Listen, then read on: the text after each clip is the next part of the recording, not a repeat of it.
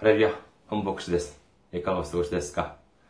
私は日本の群馬県渋川市にあります伊香保中央教会に仕えております。そして、教会のホームページです。日本語バージョンは下です。japan.ikahochurch.com です。えー教会のホームページにいらっしゃいますと、私どもの教会に関するご案内、そして、手術礼拝の時のメッセージをお聞きになることができます。そして、教会のメールアドレスです。いかほチャーチアットマーク gmail.com です。こちらの方にメールを送ってくださいますと、私が直接読むことができます。そして、えー選挙支援としてご奉仕してくださる方々のためにご案内いたします。日本にいらっしゃる方、群馬銀行です。群馬銀行。支店番号190、口座番号が1992256となっております。群馬銀行支店番号190口座番号が1992256となっております。もしあの海外から支援をされたいという方の場合は、先ほど申し上げましたメールにででですね、えー詳しいことを、まあまあ教えてくだされば、こちらの方からご案内させていただきたいと思います。韓国にいらっしゃる方です。韓国にいらっしゃる方、KB 国民銀行です。079-21-0736-251です。KB バンク国民銀行です。韓国の銀行です。079-21-0736-251となっております。私どもの教会はまだ財政的に自立しておりません。皆様のお祈りと選挙支援によって運営されています。皆様のご関心のほどお待ちしております。先週も選挙支援としてご奉仕してくださった方々がいらっしゃいます。韓国のナ・ヒョンチェさん、ソン・ヒョンスさんが選挙支援としてご奉仕してくださいました。ありがとうございます。神様の溢れんばかりの祝福と恵みが共におられますようにお祈りいたします。今日の御言葉を見てみます。今日の御言葉、第一コリント人への手紙3章5節から8節までの御言葉です。第一コリント人への手紙3章5節から8節までの御言葉。お読みいたします。アポロとは何なのでしょう？パウロとは何なのでしょう？あなた方が信じるために用いられた奉仕者であって、主がそれぞれに与えられた通りのことをしたのです。私が植えてアポロが水を注ぎました。しかし成長させたのは神です。ですから大切なのは植えるものでも水を注ぐものでもなく成長させてくださる神です。植えるものと水を注ぐものは一つとなって働き、それぞれ自分の労苦に応じて自分の報酬を受けるのです。アメン。ハレルヤ。神様を愛する方はアメンと告白しましょう。アメン。今日は皆様と共に、感謝で満たす人生というテーマで恵みを分かち合いたいと思います。私は、まあ、個人としましてはですね、あまり物を、何かその物に対しての執着というのはあまりそんなに多い方ではないように思われます。が、しかし、えー子供の頃から結構前からですね、これは少し欲しいなというふうに思っていたのがありました。何かというと、広い、広い家とかではなくてですね、広い机に対する憧れみたいな、ロマンみたいなものが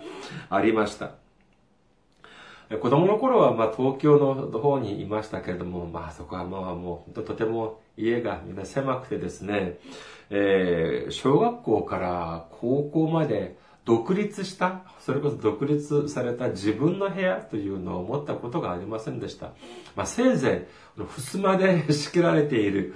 ような感じだけでありました。でも、まあそんなようなあ環境であったとしても、まあ、自分の机は結構幼い頃から持っていたような気がします。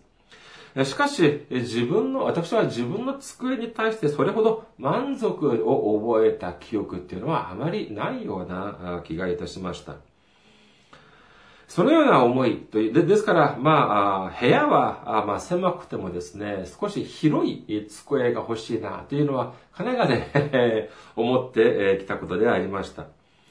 それは、まあ、学校を卒業して、就職をした後も、まあ、変わらず、そのような思いというのは、まあ、頭の片隅にありました。まあ、今思ってみれば、その時の机、まあ、決して狭いものではなかったんですが、まあ、職場にある、あった机も、うちにあった机も、それほど、そんなに狭いものではなかったはずなんですが、それほど広いとは思えませんでした。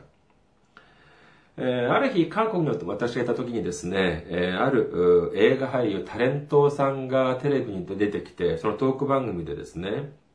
で、その方が当時、えー、豪邸を購入されたそうで、そういう話をしていましたけれども、その、まあ、豪邸、まあ、タレントさんですから、あまあ、お金もあるでしょう。その豪邸を購入したんですけれども、その購入したきっかけというのがあったそうで、何かというと、まあ、えー、家の購入のために、まあ、あちこち見て、え、回ったはずですけれども、その家を訪れた時に、その家にはですね、とても広い、え、机があったそうなんです。で、この人はですね、その机を見て、とても気に入ってですね、結局、その机だけではなく、その家を丸々買ってしまったという話をしていました。これを聞いてですね、もう私はとてもそのような豪邸は購入できるあれではありませんけれども、しかし、ああ、なんかわかるような気がするな、というふうに思われました。その大きな広い机に対する憧れっていうのは、あ、やはりこういう僕だけではないんだな、ということを思った記憶があります。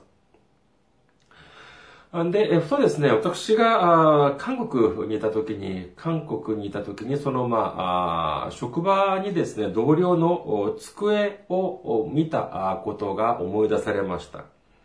その方は、その人はですね、そうですね、まあ、その時間は結構遅くて、この人はまあ当然、えー、特に退社した後の時間だったんですけれども、何気なくその方のですね、机を見たら、とても広いように思われたんです。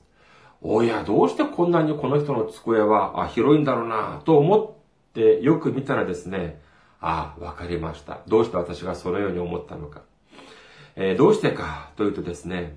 その机、とても綺麗だったんです。本当にもう綺麗でありまして、どれほど綺麗だったのかというとですね、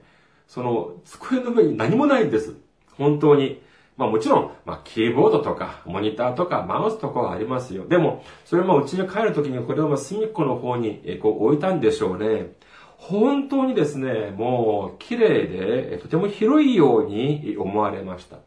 本当にですね、そのような綺麗な机が目の前にあるとですね、朝、次の日出勤して、その机を見た瞬間、あ、働きたいなんていうようでですね、本当に、えー、そういう気持ちが、働きたい、一生懸命働こうという気持ちが湧き出るんじゃないかっていうように、な、くらい、それこそ本当に綺麗な机のように見えました。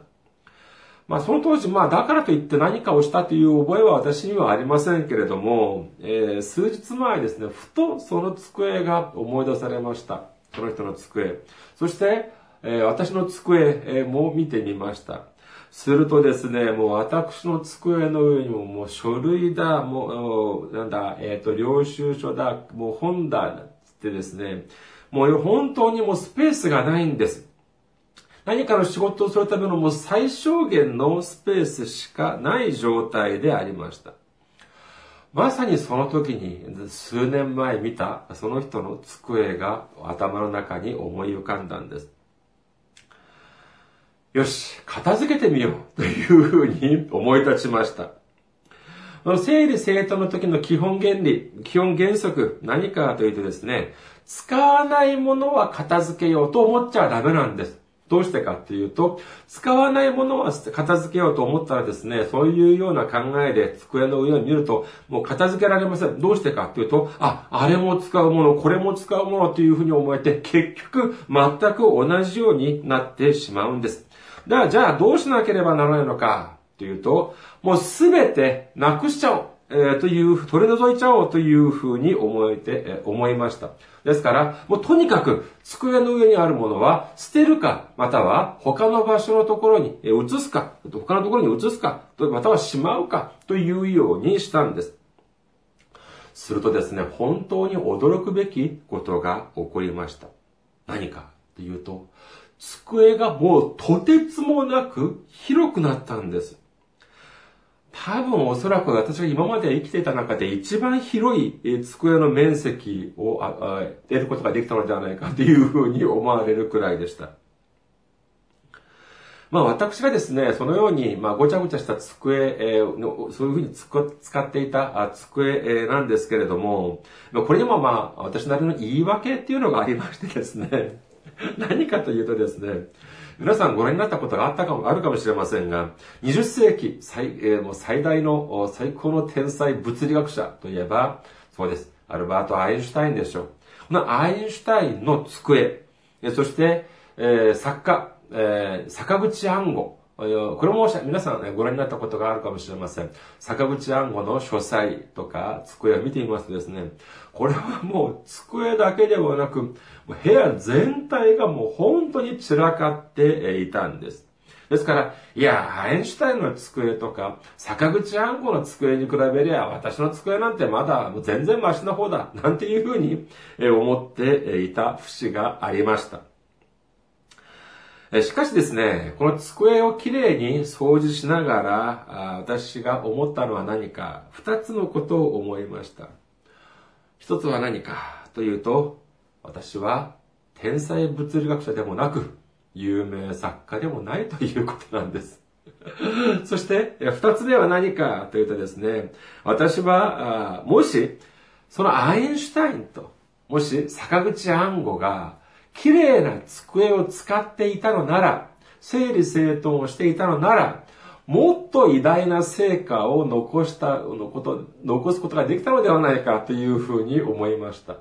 例えば、アインシュタインはそれほど自分が願った統一理論なんていうのを改正させたかもしれないし、坂口暗号はもしかしたらノーベル文学賞なんていうのも、えー、取れたかもしれないっていうふうに思えてきました。もちろんこれはあくまで私の勝手な想像に過ぎませんけれども、そういうふうにですね、部屋を、その机を掃除をしてみたら、自分の心の中にどんな感情が湧き起こったかのかというと、感謝が湧き起こったんです。ああ、これほど広い机が私に与えられるというのは、とても感謝なんだなというふうに思われるようになりました。そういうふうに考えてみるとですね、今まで、えー、本当に欲しかった、自分が欲しかった広い机。で、これ、しかしこれを得るために私に必要だったのは、そのような広い机を買うための高い、たくさんのお金でもなく、広い机が置ける広い家や大きい家や広い家、広い部屋が必要だったのではありませんでした。ただ単に机を片付けようという自分の心持ち、自分の決意だけだったんです。それがまさしく必要だったんです。もし皆さんの机が狭いと思われるのでありましたら、一度どうでしょう？片付けてみてください。使わないものは片付けるのではありません。一応、すべてなくしてみるということなんです。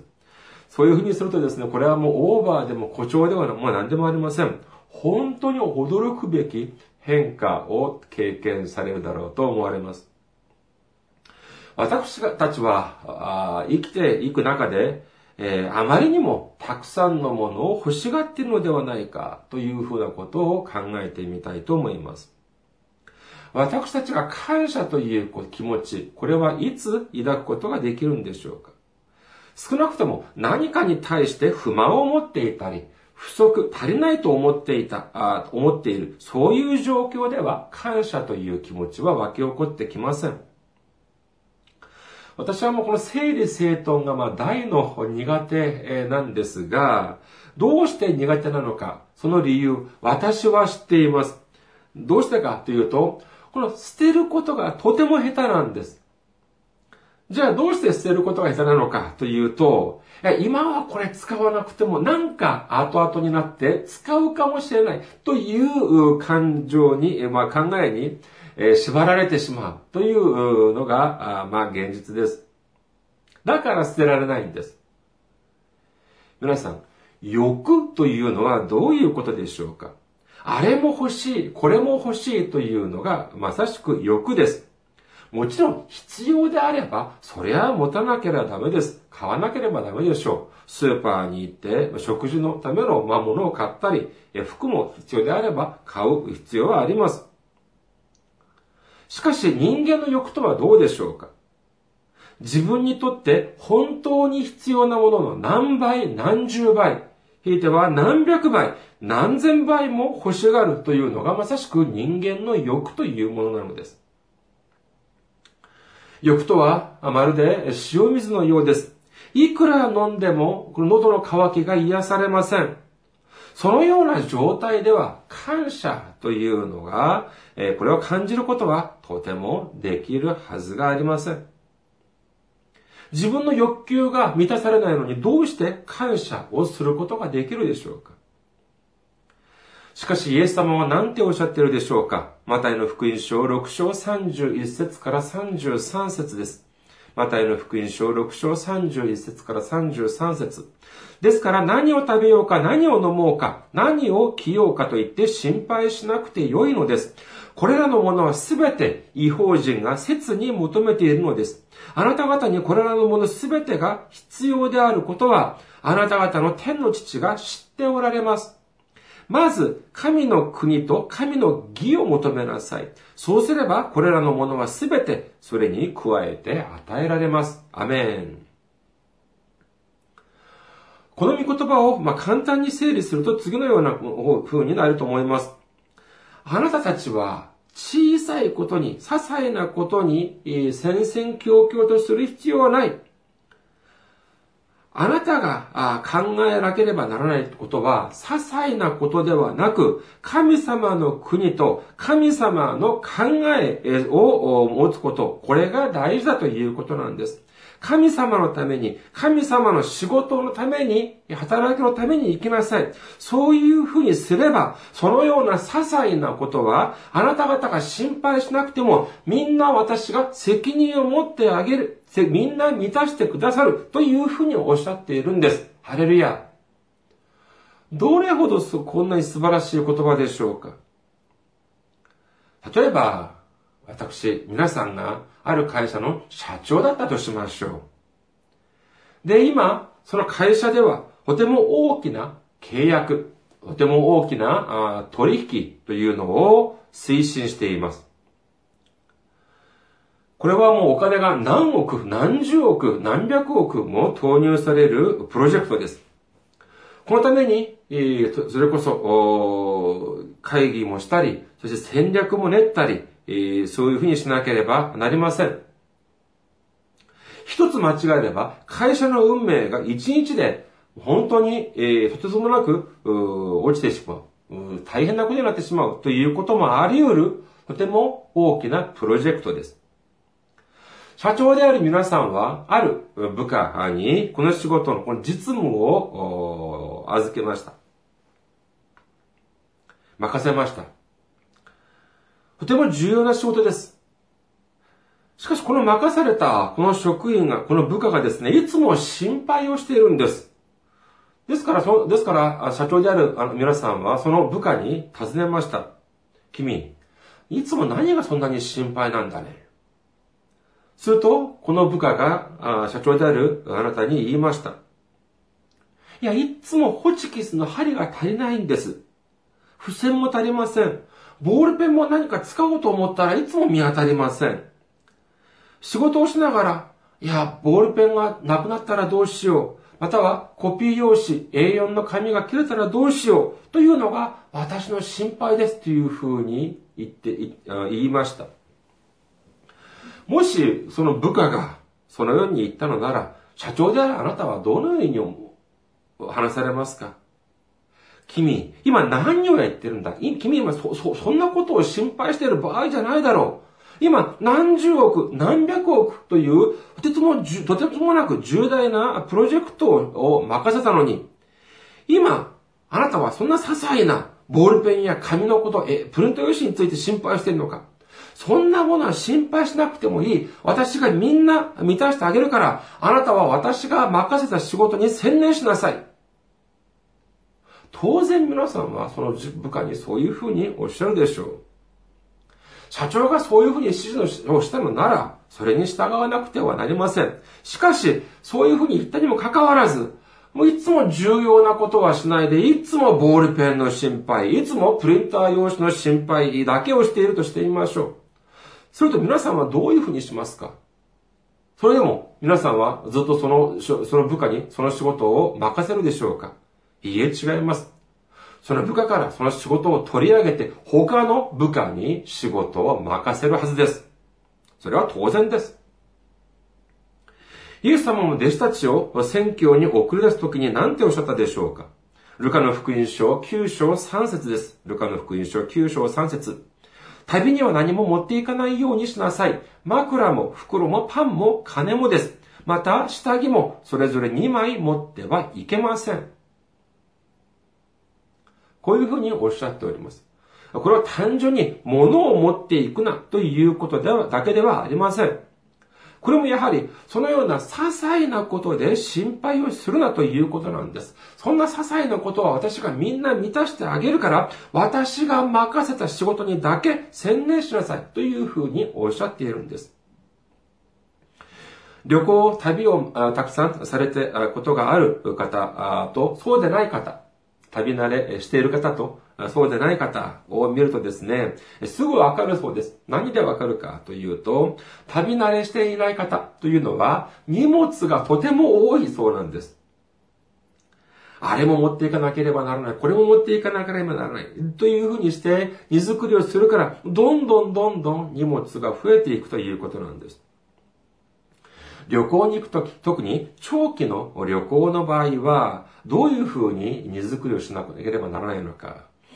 ある人はこんなことをおっしゃっていました。本当に必要なもの。もうこれはもうなくてはならないものっていうことだけを、ものだけを集めなさい。そして、旅行に行く直前に、その中から半分だけ持っていきなさい。というふうに、誰かがおっしゃっていたことを聞いたことがあります。残りのものは現地で調達すればこと足りるということなんです。それを一つ一つ持っていこうとするから荷物が重くなり、動くたんびに苦労するということなんです。これは日本の方から聞いたことなんことですけれども、数日前でしたっけ、テレビである方がこんなことを話されていました。自分は今まで集めた、収集した CD とか DVD とかがとてもたくさんあるということなんです。どれほどたくさんあるのかというと、もう家の中に、えしまうことができないくらいたくさんその CD や DVD があったそうです。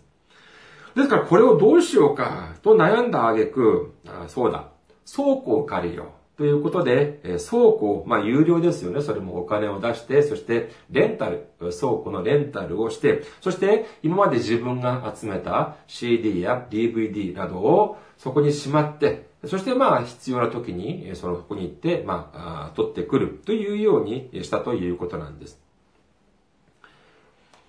実際こういうふうにしてみるとですね、してみたら、あれ？これどっかで見たことがあるっていうふうに思われたそうなんです。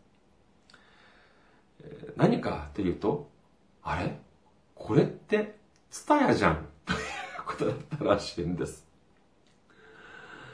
まあもちろんその中には、あ本当にあの手に入れがたい、手に入れにくい、とてもあの希少価値のあるものもあるでしょう。しかし、ほとんどはもうツタヤやそのレンタルショップに行けば、いつでも借りることができるものだということなんです。それをみんな自分が持って、そして置く場所がないからお金を払って倉庫を借りてそこにしまっておく。こんなことは初めから必要なく、必要な時に伝えとか、レンタルショップに行って借りれば十分こと足りたんだということを思い、思いに至ったという話を聞いたことがあります。前に先にこのアインシュタインや小説家のことを申し上げましたけれども、このような教授とか作家、先生とかになるとですね、その人の家はどんな感じでしょうか？まあ多分もういろんな本でその人の家は書斎やどこやらもういろんなたくさんの本で溢れ返ってるんじゃないかっていうふうに思われます。まあもちろんその中には手に入れにくい、とても希少価値のあるものもそれはあるでしょう。しかし、そういうもの、いつも自分の周りに持って置いておかなければならないでしょうか。正直いくら本が好きな人だとしても、そこにいる、そんなにたくさん山積みされている本を、いつも自分の周りに置かなければならないほど、よくしょっちゅうその本を見る見る本ってどれくらいあるでしょうか？重要な本だけ、一部だけ、えー、自分がよく使うものだけ手元に置いて、それ以外は、むしろ図書館とかで行って、えー、見れば、それで十分済むという場合も少なくないはずです。私たちは、私たち自ら何が必要なのかも知らずに生きています。そういうふうになると、どうなるか。感謝という心がなくなってしまうということなんです。では、感謝という気持ちはどういう時に私たちが抱くことができるでしょうかまずはじめに、感謝は自分が低くなる時に感謝あの念を抱くことができます。聖書を見るとですね、忠実なしもべかどうかの基準として、このダビデ王を用いる時が多々見受けられます。ダビデもですね、所詮私たちと同じ人間でありますから、罪もたくさん犯しました。しかし、彼は少なくとも神様の前においてはいつも謙遜でありました。神様が預言者を通してダビデに祝福をされた時に、ダビデはこのように祈りを捧げています。第一歴代17章16節を見てみましょう。第第一歴代史17章16節ダビデ王は主の前に出て座していった。神、主よ、私は何者でしょうか？私の家は一体何なのでしょうか？あなたは私をここまで導いてくださったとは。私はもうこのような大きな偉大な祝福を受ける資格なんてないにもかかわらず、こんなに満たしてくださってありがとうございますというふうに神様にお祈りを捧げているんです。ダビデはこのように神様の見舞いでも本当に自分を低くしました。少ないものをもらっても感謝、大きいものをもらっても感謝を常に捧げました。このように自分を低くすると神様の皆が高められます。ですから神様はもういつも注いでくださるということを私たちは見受けることができます。二番目に、この感謝というのは信仰であります。信頼であります。今私にはありません。しかし、私が必要とするときに、神様は私たち、私に満たしてくださるということを信じて感謝を捧げるということなんです。使徒の働きを見てみますとですね、初代教会の姿を見ることができます。使徒の働き2章44節から47節です。使徒の働き2章44節から47節信者となった人々は皆一つになって一切のものを共有し、財産や所有物を売ってはそれぞれの必要に応じて皆に分配していた。そして毎日心を一つにして宮に集まり家々でパンを裂き、喜びと真心を持って食事を共にし、神を賛美し、民全体から好意を持たれていた。主は毎日救われる人々を加えて一つにしてくださった。アメン。信者となった人々、信仰がある人々がみんな自分の財産を売り払って、そしてそれを教会に捧げたら、教会ではその人が必要に応じて分配をしたということなんです。これをそのまま、あまあ、盗作したのが何かというと、共産主義理論だということなんです。個人の財産をすべて、国家が没収して、そして、国民、人民は国家が与える労働をします。そして、お金が必要ならば、その必要に応じて国家が分け与えるということなんです。まあ、その中にはもう難しい込み入った理論っていうのもありますけれども、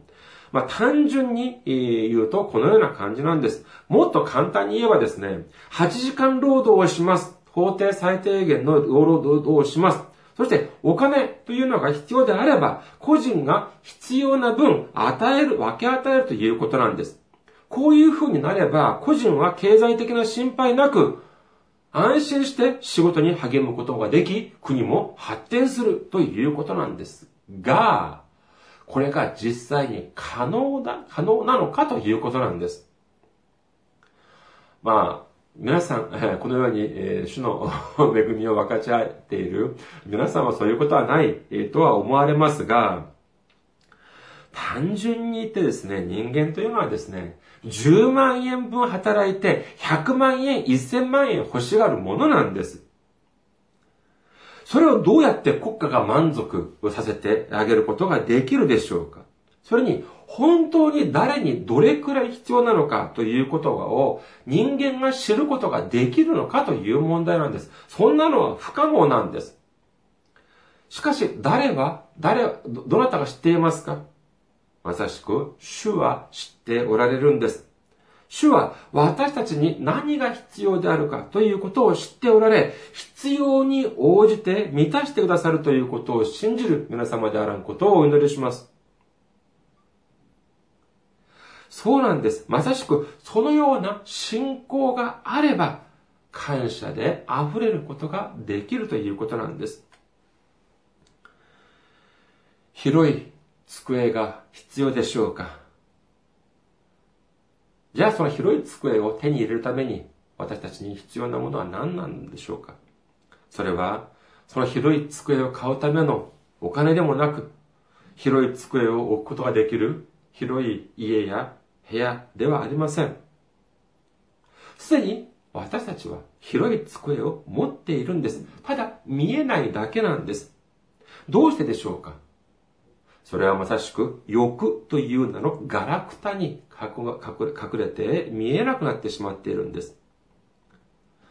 じゃあどうすればいいでしょうか？それは私の、私たちの心の中にある欲という名のあらゆるガラクタを